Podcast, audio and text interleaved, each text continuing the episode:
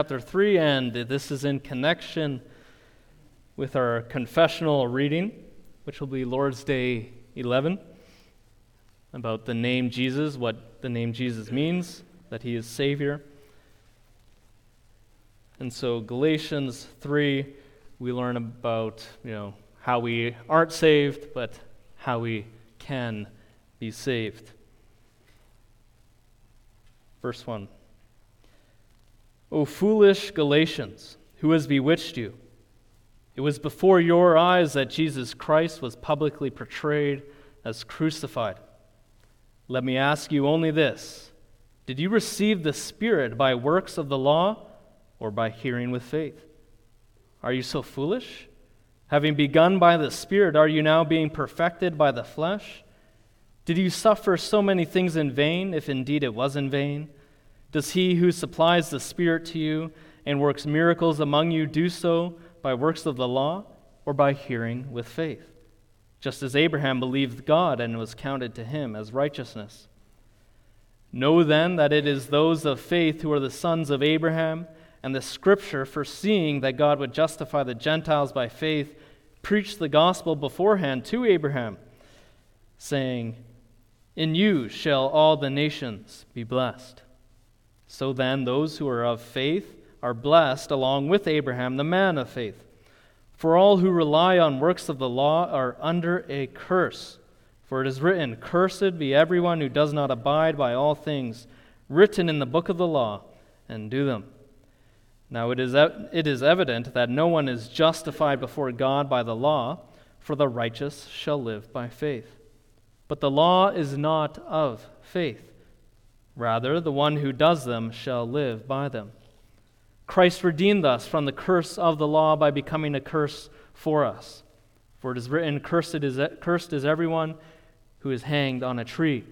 So that in Christ Jesus the blessing of Abraham might come to the Gentiles, so that we might receive the promised Spirit through faith.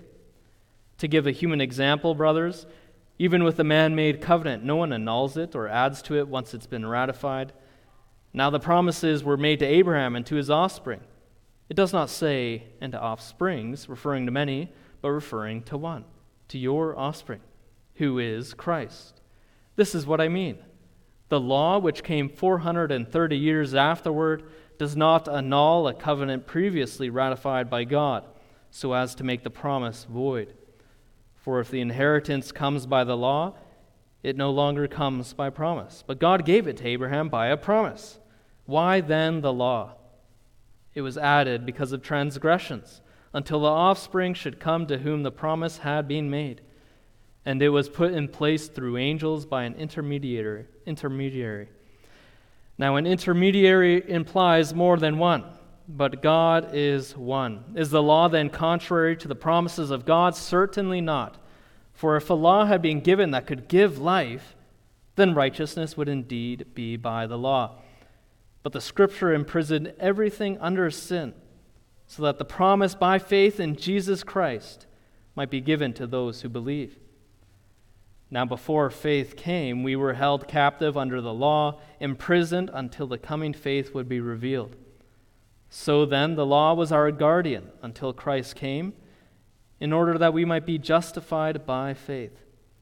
But now that faith has come, we are no longer under a guardian.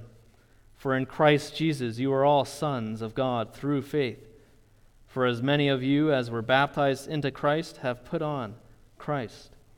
There is neither Jew nor Greek, there is neither slave nor free. There is no female and female, for you are all one in Christ Jesus. And if you are Christ, then you are Abraham's offspring, heirs according to promise. Let's respond to God's word now by singing from Psalm 62, verses 1, 3, and 4.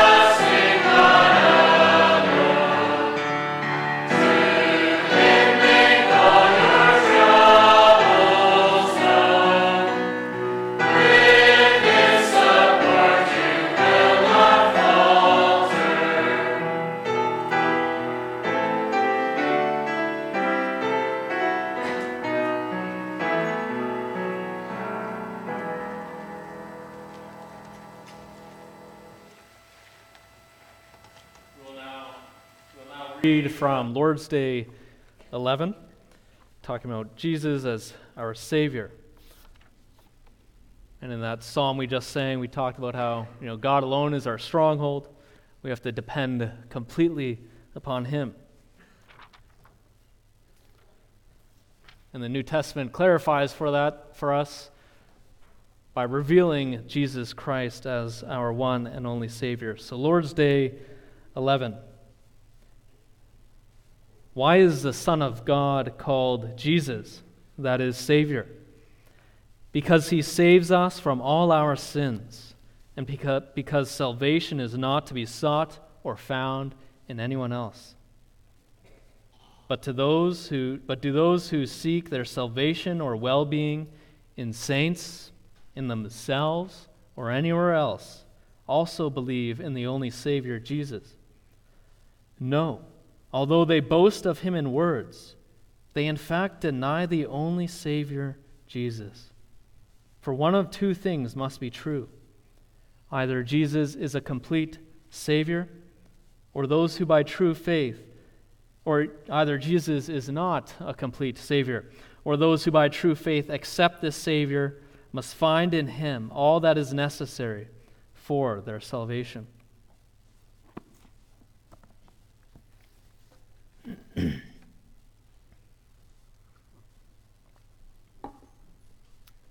Brothers and sisters, what's the biggest problem you are facing right now?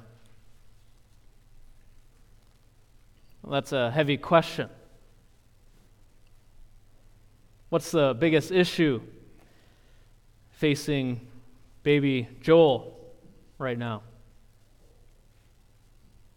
Well, there's a famous story about G.K. Chesterton who had had to answer a similar question.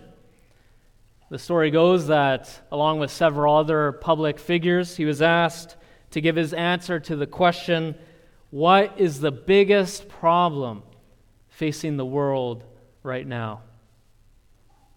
And Chesterton replied, short, succinct, I am. I am wrong. I am the biggest problem the world is facing. So, what's your biggest problem? Chesterton would say it's found very close to you, right here in your own heart. It's our sinfulness,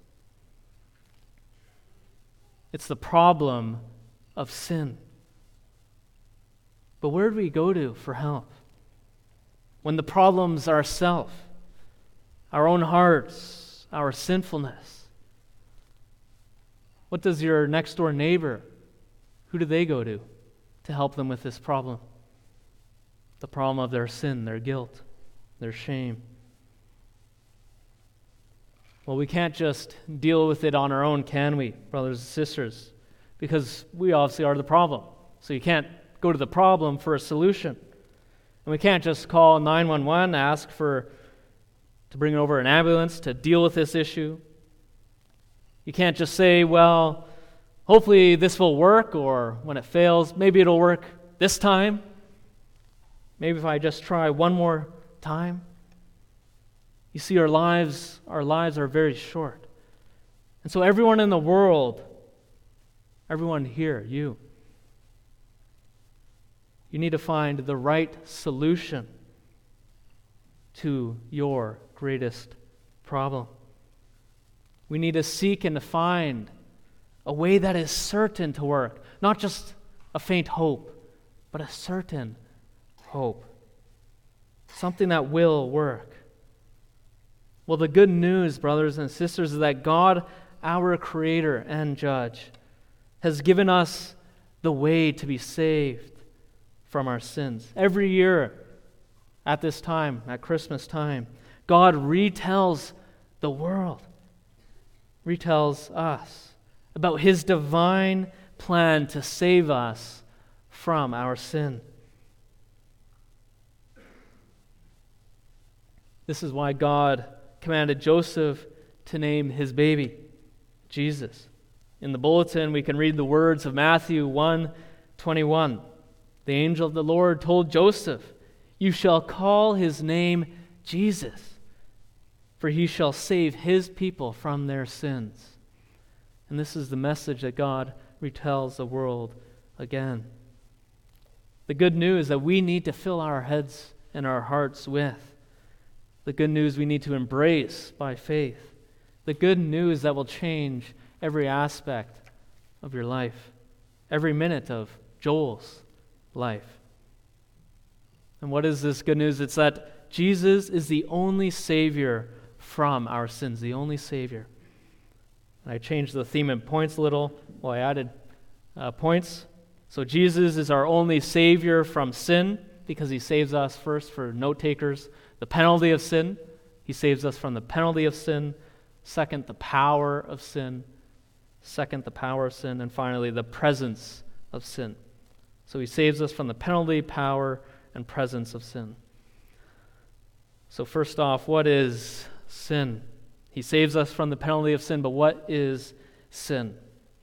Well, listen to what one catechism says Sin is rejecting or ignoring God in the world he created, rebelling against him by living without reference to him, and not being and not doing what he requires in his law not being or doing what he requires in his law. This is a reference to 1 John 3 4, where we hear, Everyone who makes a practice of sinning also practices lawlessness. Sin is lawlessness. Now, in society, when someone breaks a law, such as murder, what becomes of them? Well, in the old westerns, they would become an outlaw. They're no longer part of society. They're put outside the protection of the sheriff. But not only that, they're deserving of punishment. If the sheriff catches the outlaw for murdering, he will hang him according to that law. And so sin is law breaking. But is there a penalty for sin? Is there a penalty? You might know the right answer, yes. But don't we often live our lives as if there isn't a penalty? You know, you'll sometimes see these videos of people intoxicated or high on drugs, and they'll often be caught by the police. And you have the, the video from the police, and they're doing something illegal, and the person is so surprised when the cop puts their hands on them to arrest them. They're so surprised. They're beside themselves because they didn't think there would be any consequences. And we can f- often fall into that kind of delusional thinking. Scripture talks about the wicked and rich men who are wealthy and happy. They think they've escaped all consequences for their corruption. But, brothers and sisters, the hard truth, the truth people like you and your neighbor need to know, is that you can't just walk away. You can't just reject and rebel the Lord God to make your own little kingdom and expect to have peace, to get away free. You see, God is not a corrupt judge or ruler. In fact, Scripture says that God hates the corrupt judge who lets lawbreakers go. And so there is a penalty for sin, but what is this penalty of sin? Well, in Romans 6:23, you might know these famous words. The apostle Paul says the wages of sin is death. When we break God's moral law, we earn something. God is going to pay us back our wages, what we've earned. And that paycheck is death. It's physical death, which signifies a second death, hell, where body and soul are condemned.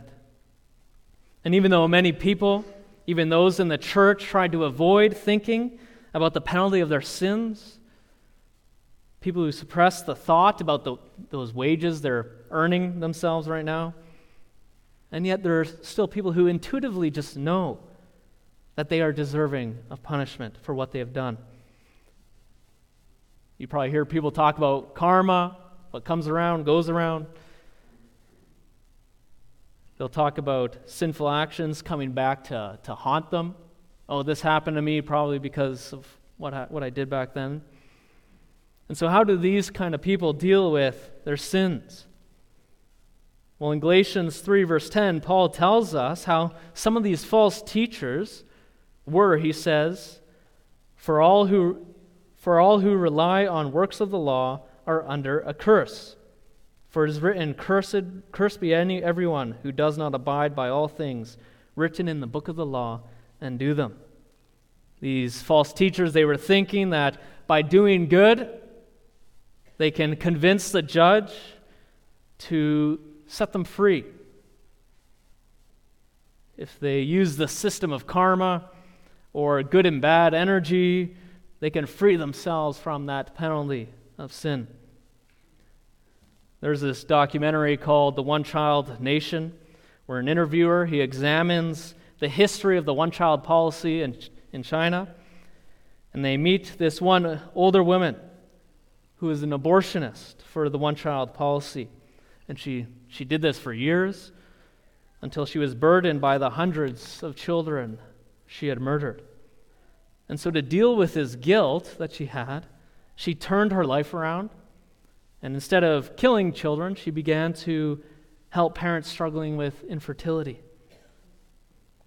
And she had a room just full of banners and pictures of all these children that she had uh, helped bring into the world a room testifying to the life she had helped bring.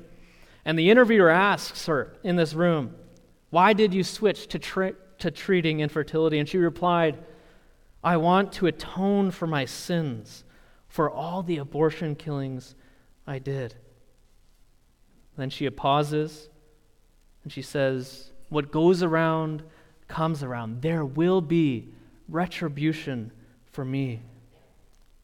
And then she goes on to tell why she started doing this. She tells how a monk told her, you know, if you help people with their infertility and you charge a little less, then each new baby you bring into the world could, could, could reverse a hundred you killed. It could. But when you watch this, you could just tell that the woman, she still didn't really feel free. That retribution was still hanging over her. And it was sad to hear her because she was so convicted of her sin. Yet she didn't know how to be saved. It doesn't matter if you do a good deed, the penalty still must be paid. To use a more lighthearted illustration, you know, in hockey, if you cross check someone from behind and you help the guy up, you can't just say to the referee, Oh, I helped the guy up. See, I did something good. No, he's going to still send you to the penalty box, isn't he? Just because you give your money, your time away for Christ's church, that won't make you right with God. You might be right in the eyes of other people, but not before God.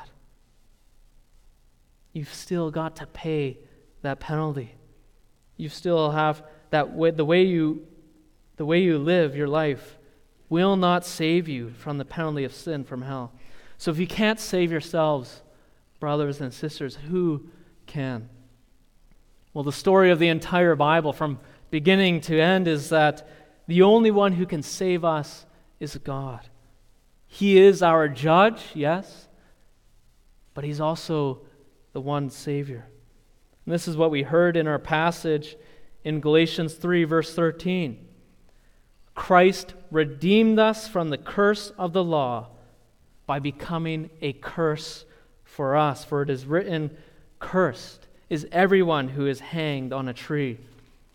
The Son of God was sent by the Father to become a curse in our place. The curse of the law is what? It's death. But Christ died. At Christmas, we remember that Jesus was, was born, but he was born to die. To die for your sins. To save us from our biggest problem, the problem right here. And so, what does this all mean for us? Well, it means that we have to stop trusting ourselves, stop trusting your Christian walk as the basis for being acquitted before God. We have to throw ourselves completely upon Jesus Christ. Trust in Him alone as the only way to escape death, the punishment for our sins. In Jesus, we have complete forgiveness of all our sins. Jesus saves you from the penalty. And he doesn't leave you with a command, you know, each new baby you save could reverse the baby you killed. Doesn't do that. He gives you a certain, he gives you a complete forgiveness. No longer are you an outlaw always having to keep watch out for the sheriff who will bring you justice upon your head. Christ paid the penalty, and he brings you into Christ's kingdom, and he secures you in that kingdom. You have an eternal citizenship as a son or daughter of God. So trust and rest in Christ alone as the one who saves you from the penalty of sin. And this takes us to our second point that Jesus also saves us from that power of sin. But what is a power, the power of sin? Well, to understand this, we have to know about the fall into sin. What happened there? Satan led Adam and Eve into a great rebellion against God. Humanity, it plunged itself into the domain of darkness. We lived in a kingdom ruled by the rebel Satan. And Adam and Eve and all humans after willingly became sinners and enemies of God. And that means, as we read in the form, we're corrupted from birth, distorted. Our inmost being constantly produces evil. And we actually like it. And life, don't you brothers and sisters know this? Life can become dominated by the power of sin. But how do we escape this domination, the power of sin? Is there any hope in this life for freedom? Well, in Galatians 3, verse 22 to 3, verses 2 to 3, Paul addresses a false way that the Galatians were trying to escape the power and allurement of sin. Paul says, let me ask you only this Did you receive the Spirit by works of the law or by hearing with faith? Are you so foolish? Having begun by the Spirit, are you now being perfected by the flesh? And then verse 5 Does he who supplied the Spirit to you and works miracles among you do so by works of the law or by hearing with faith? You know, people could think, okay, Jesus saves me from the penalty of sin, but now it's up to me to be freed from the power of sin. I'm struggling with this sin, so now I'll focus on the law. I'll just keep the law as best as I can. I can do this. This is why Paul gets on them. He says, having begun by the Spirit, are you being perfected by the flesh? It's like what Jesus taught in Matthew 12. In Matthew 12, Jesus talks, tells this story about a demon possessed person. When the unclean spirit has gone out of a person, it passes through waterless places, seeking rest, but finds none. Then it says, I will return to the house from which I came. And when it comes, it finds the house empty, swept, and put in order. And then it goes and brings with it seven other spirits, more evil than itself, and they enter and dwell there. And the last, last state of that person is worse than the first. So it will be with this evil generation. That's what it means to seek to throw freedom from sin by yourselves. Your state will actually end up worse. You don't fight the sin by the law, but you fight sin by faith. You can't do it on your own. You need the Spirit of Christ. Christ takes you out of your previous family, the family of darkness and sin, and he brings you into the family of God, the kingdom of heaven. And this is what God did in Genesis 3:15 already. Genesis 3:15 says, "I will put enmity between you and the woman, between your offspring and her offspring. He shall bruise your head and you shall bruise his heel."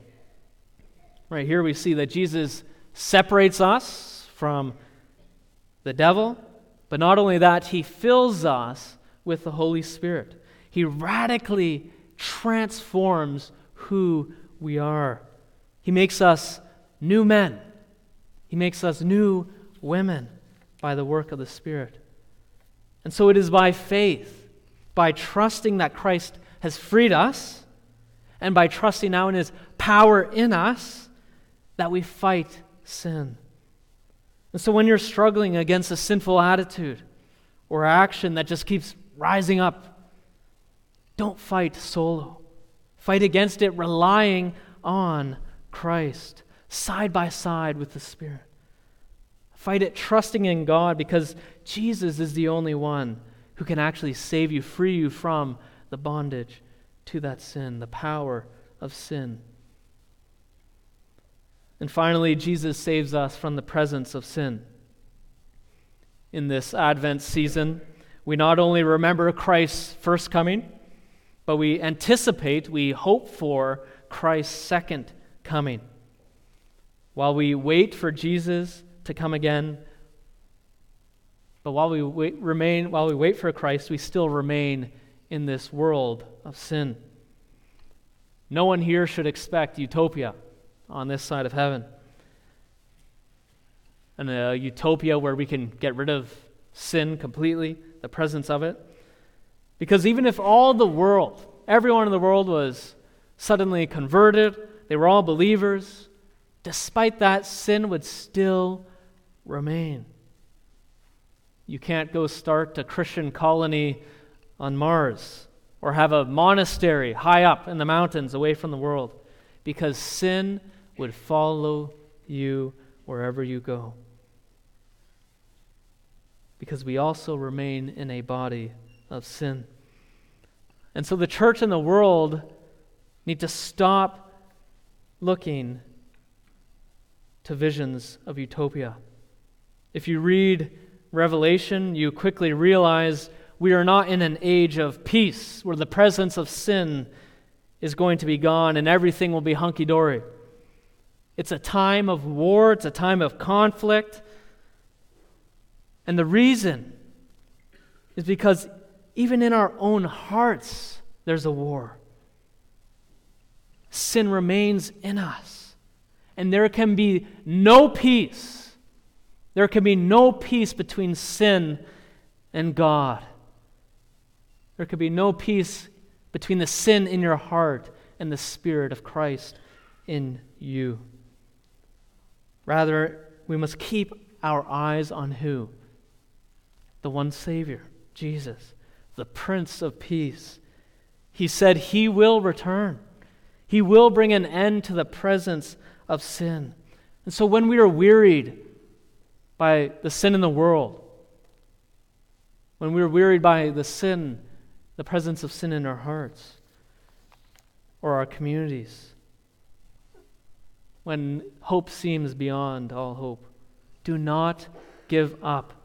Do not despair. Rather, seek and find. Seek and find your only hope in Jesus Christ. He is coming.